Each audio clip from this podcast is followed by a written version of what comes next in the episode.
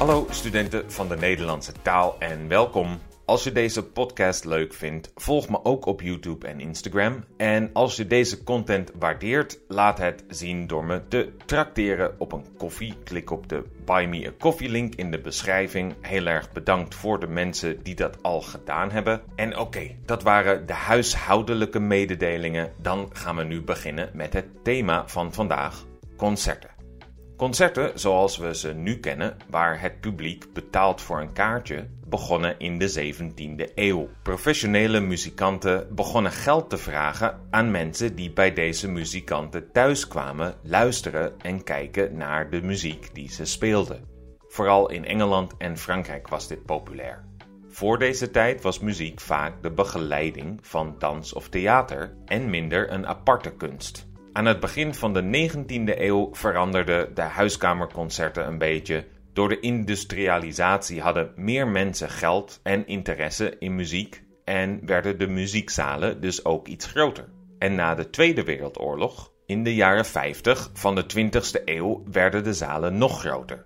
Dat kwam omdat muziek door de radio en de grammofoonplaat en later ook de televisie onder een nieuw publiek verspreid werden die wilden de muziek ook allemaal live zien. De meeste mensen houden van muziek. Zelfs planten reageren op muziek. Eh, volgens wetenschappers haten maar weinig mensen muziek, zo, eh, slechts zo'n 5%. En volgens de Britse marine is de meest gehate muziek blijkbaar die van Britney Spears, want dit spelen ze vanaf hun boten om Somalische piraten af te schrikken. Ik zal nu eerst een bekentenis doen. Ik ben een muziekfanaticus. Fanaticus heeft in sommige talen een negatieve connectie, maar, eh, connotatie bedoel ik, sorry, maar niet in het Nederlands. Fanaticus betekent gewoon dat je iets heel leuk vindt. En ik vind muziek heel leuk. Het is een beetje een obsessie van mij. Ik zoek elke week naar nieuwe muziek door Spotify-lijsten door te gaan en te zoeken naar dingen die ik leuk vind. Eerlijk gezegd vond ik de suggesties die Apple Music doet beter, maar in mijn familie betaal ik het Netflix-abonnement en mijn broertje betaalt het Spotify-abonnement. Hij heeft voor Spotify gekozen en dat moet ik accepteren. Voor iedereen heeft muziek een andere rol in hun leven. Voor sommige mensen is het een fijne achtergrond die de atmosfeer verbetert of uh, ze misschien helpt te concentreren. En voor andere mensen is het een manier om hun humeur te verbeteren. Misschien luisteren ze naar vrolijke muziek om zich minder verdrietig te voelen, of naar verdrietige muziek om zich begrepen te voelen. Muziek kan ons een spiegel geven voor hoe we ons voelen, of ons iets anders laten zien dat we graag willen voelen. De herkenning van emoties in muziek is een belangrijke reden voor mijzelf om naar muziek te luisteren. En die kun je natuurlijk nog sterker ervaren en delen met andere mensen tijdens concerten. Maar eerst nog een moment terug naar de muziek zelf. Uh, ben je opgegroeid met muziek? Speelden je ouders thuis vaak muziek? Ik ken iemand wiens ouders uh, nooit muziek speelden. En toen kochten ze een tweedehands auto en in de auto zat nog een cassettebandje van Cliff Richard. En daarom hebben ze dat de hele vakantie in de auto gespeeld. En hij kent dit album nu, uh, eh, 30 jaar later, nog steeds uit zijn hoofd. Als je ouders niet naar muziek luisteren, dan leer je op jongere leeftijd vaak minder je muzieksmaak te ontwikkelen. En dat is natuurlijk een generalisatie, maar het helpt wel als je ouders muziek luisteren. Je smaak in muziek kun je natuurlijk net zo ontwikkelen als je smaak in kunst, waarover ik niet lang geleden een podcast heb gedaan. Moet dat? Nee, dat moet niet. Uh, sommige mensen zijn heel gelukkig in hun comfortzone, uh, sommige mensen niet. Mijn eigen ouders waren wel geïnteresseerd in muziek, dus bij ons thuis stond er vaak muziek aan. En zij hielden vooral van klassieke muziek en jazz, maar ook van popmuziek als de Beatles, Madonna, Stevie Wonder en Elton John. Toen ik jong was, ging ik dus vaak door hun vinyl heen om te zoeken naar dingen die ik zelf leuk vond. Ik moest ook vaak met mijn ouders mee naar de kerk. Niet omdat ze religieus waren, maar omdat mijn moeder in een koor zong en vooral rond de kerst veel concerten deed. Dat vond ik als kind verschrikkelijk Klassieke muziek was saai, ik begreep het niet uh, en er zat geen beat in, maar het is voor kinderen nog altijd beter dan het langste concert ooit. Dit wordt op dit moment in een verlaten Duitse kerk gespeeld uh, en duurt 639 jaar. Het is in 2001 begonnen en moet dus in 2000, nee wat zeg ik, uh, 2640, uh, 2640 over zijn. Het is een stuk dat door de Amerikaanse componist John Cage is geschreven en zo langzaam mogelijk moet gespeeld worden. Een enkele toon duurt meerdere jaren. Eens in de zoveel tijd gaat iemand de kerk in en verandert de toon. Maar ook mijn smaak is verder ontwikkeld en nu luister ik naar veel verschillende soorten muziek en ga ik naar veel verschillende soorten concerten. Want laten we het over concerten zelf hebben, eh, dan is de eerste vraag: waarom ga je naar concerten? Wat wil je van concerten? Wat verwacht je of waar hoop je op? Wat maakt een concert goed? Nou ja, dat zijn een hoop vragen, maar laten we beginnen met de reden om naar concerten te gaan. Ga je omdat je de muziek wilt horen met een betere akoestiek? Wil je zien of de muzikanten echt goed zijn als ze niet in de studio staan? Ga je om rustig te luisteren of ga je om te drinken, dansen en feesten met andere mensen die van dezelfde muziek houden? Waar ik persoonlijk een hekel aan heb, is als het concert exact zo klinkt als de CD. Eh, of eigenlijk als op Spotify tegenwoordig. Vroeger kocht ik natuurlijk nog CD's en vroeger kocht ik concertkaartjes bij het postkantoor. Het postkantoor had een aparte balie voor evenementen waar je kaartjes kon kopen. Als een concert populair was, dan verzamelden zich veel mensen in een rij voor het postkantoor openging en wachten ze tot ze snel een kaartje voor het concert van hun favoriete band of artiest konden kopen. Dit was voordat het internet een ding was. In simpelere tijden. Nou ja, simpeler. Het is toch echt simpeler om je tickets online te kopen. En ook dan moet je snel zijn. Maar als je te laat bent, is de website Ticketswap een goede optie. Daar verkopen mensen hun tickets omdat ze niet kunnen gaan. Het mooie van de website is dat er ook een maximumprijs voor elk ticket bestaat, waardoor mensen de tickets niet voor drie keer de originele prijs kunnen doorverkopen. Ticketswap is niet mijn sponsor. Ik ben gewoon fan van hun service, maar Ticketswap als jullie sponsor willen worden. Wanneer is een concert voor jou een succes? Is dat als de muzikanten goed spelen? Is dat als de sfeer goed is? Is dat als er gedanst wordt? Dat is natuurlijk allemaal belangrijk, maar voor mij is de sfeer het belangrijkst.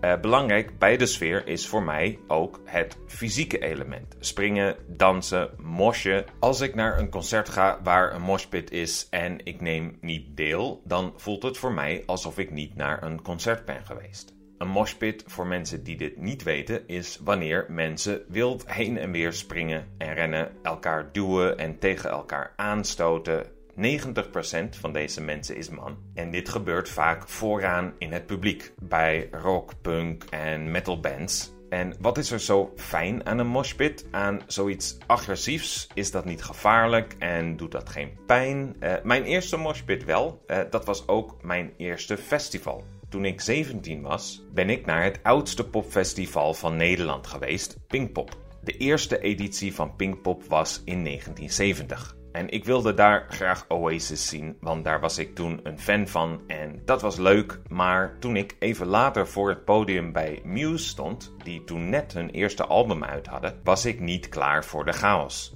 Toen de band begon te spelen, droeg ik een rugzak met mijn telefoon, mijn portemonnee en andere zaken op mijn rug. Toen ze het eerste nummer gespeeld hadden, had ik nog steeds mijn rugzak op, maar daar zat niets meer in.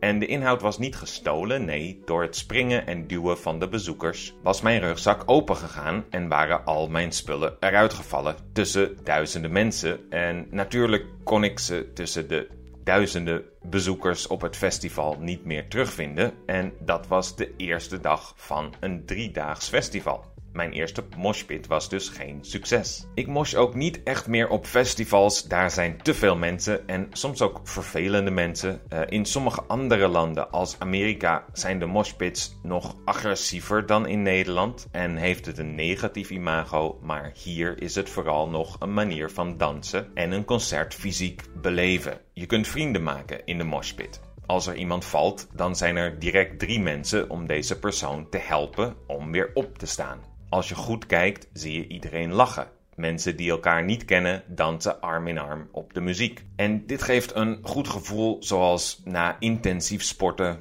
Eh, de combinatie van de muziek en de fysieke inspanning maakt endorfines aan in het brein, eh, stoffen die je gelukkig doen voelen. Moshing ontstond in de jaren 80 in Amerika. De eerste vorm was uh, pogoen, waarbij je op en neer springt als op een pogo-stok. En veel mensen zeggen dat Sid Vicious, de bassist van de band The Sex Pistols, dit is gestart in 1976. In het begin van de jaren 80 maakten bands als Bad Brains en Anthrax het populair als mosje. En dit woord komt eigenlijk van het woord mash of stampen in het Nederlands, maar werd door de bands uiteindelijk mosh genoemd. Twee andere versies eh, van de moshpit zijn de Circle Pit, waarin mensen in een cirkel rondrennen, en de Wall of Death, waar mensen aan twee kanten gaan staan alsof het vikingen zijn die gaan vechten en dan massaal op elkaar afrennen en tegen elkaar aanbotsen. Ik heb zelf uh, vaak aan beide meegedaan en nooit iets gebroken. Maar hardcore en metal zijn niet de enige muziekstijlen waar je soms agressief gedrag kunt zien van de bezoekers. Het bekendste schandaal uit de concertwereld komt uit het jaar 1913. Toen was de première van Sacre du Printemps, het lenteoffer van de componist Igor Stravinsky.